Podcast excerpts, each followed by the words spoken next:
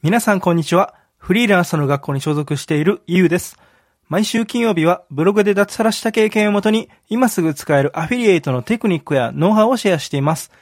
本日はアフィリエイトの紹介が苦手を解決する3つのポイントというテーマについてお話しします。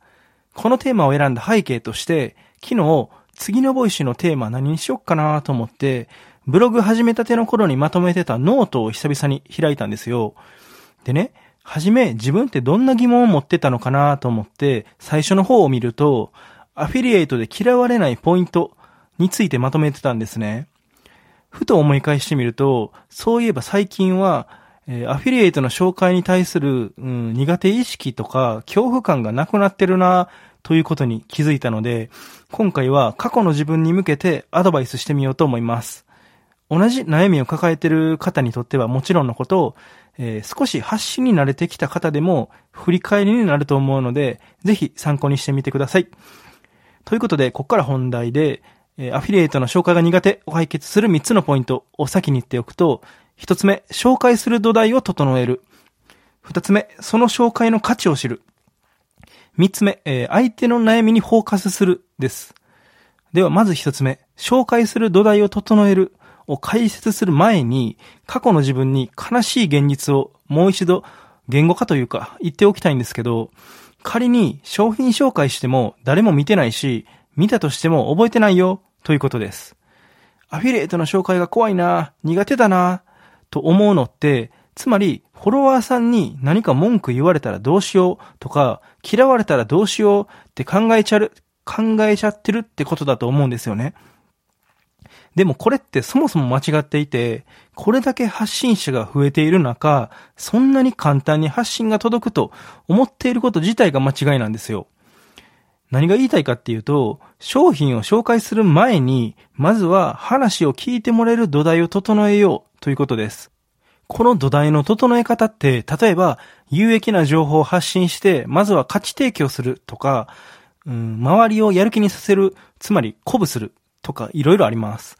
中でもつい忘れがちになってしまってたり、うん、頭から抜け落ちやすいのが、なぜその発信をしてるのかを伝えることです。別の言葉に置き換えると、自己開示とも言えます。具体例がないと分かりづらいと思うので、僕がインスタでやっていた自己開示の例を簡潔に喋っていきますね。実は SNS を始める前、大学時代に母を亡くした経験があります。えー、それをきっかけに家族との時間は大切にしようと、就活頑張ったり、キャリアアップの転職もしました。うまくいってると思っていたけど、僕を待ち構えていたのは残業地獄。毎日生まれたての娘の寝顔しか見れず、うん、話しかけても見向きもしてくれませんでした。そこで出会ったのがブログと SNS で、点々点々という流れで発信している理由を説明する感じです。このインスタカウント、当時フォロワー数1000人くらいだったんですけど、自己開示した後、月21万円ほどまで収益が伸びました。ここで伸びた理由はシンプルで、信頼感とか納得感を持ってもらえたのと、僕から申し込みたいと思ってもらえる理由ができたからです。こんな感じで自己開示することで、フォロワーさんからすると、悪い感情よりも応援したいなとか、この人に興味湧いたなって思ってもらいやすくなります。フォロワーさんと交流できたり、反応をもらえれば、一定の恐怖感は消えると思うので、ぜひ頭の片隅に置いておいてください。とはいえ、一番大事なのは、やっぱり価値提供なので、アフィリエイトで稼ごうとする前に、どうすればフォロワーさんの役に立てるかを考えていきましょう。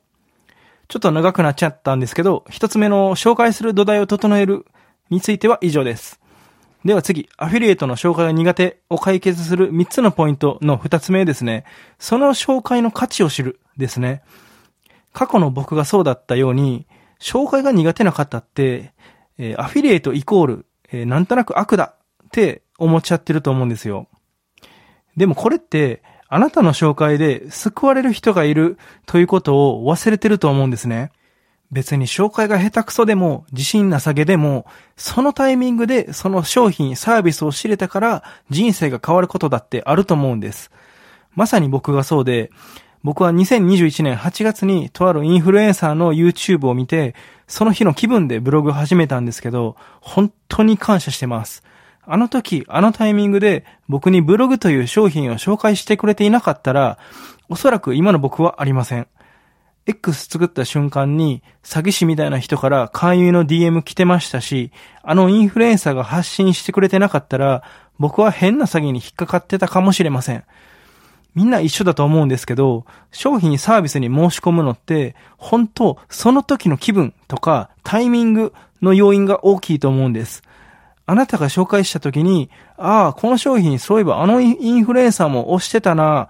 今ちょうどランチのご飯待ってて暇やから申し込んでみるか。みたいな流れで発生することもあります。確かに、紹介って怖いな、苦手だな、と思う気持ちは痛いほどわかる一方で、あなたの紹介にはとんでもない価値が宿るかもしれないということも、ぜひ改めて思い出してください。では最後、アフィリエイトの紹介が苦手を解決する3つのポイントの3つ目ですね。相手の悩みにフォーカスするです。要するに、これおすすめですではなく、こうこうこういう悩みを解決できるから、何々がおすすめです。というふうに、受け手の悩みにフォーカスしようということですね。誰しもが恐れる、フォロワーさんに何か文句言われたらどうしようとか、嫌われたらどうしようっていうのは、一体どういう時に起こるか考えると、この発信者、自分の利益しか考えてないやんって思われ、思われた時だと思うんです。逆の立場で考えると、自分の悩みの解決策としてアフィリエイト商品を紹介してる方って、たとえその時申し込まなかったとしても、全く悪い気しないと思うんですよね。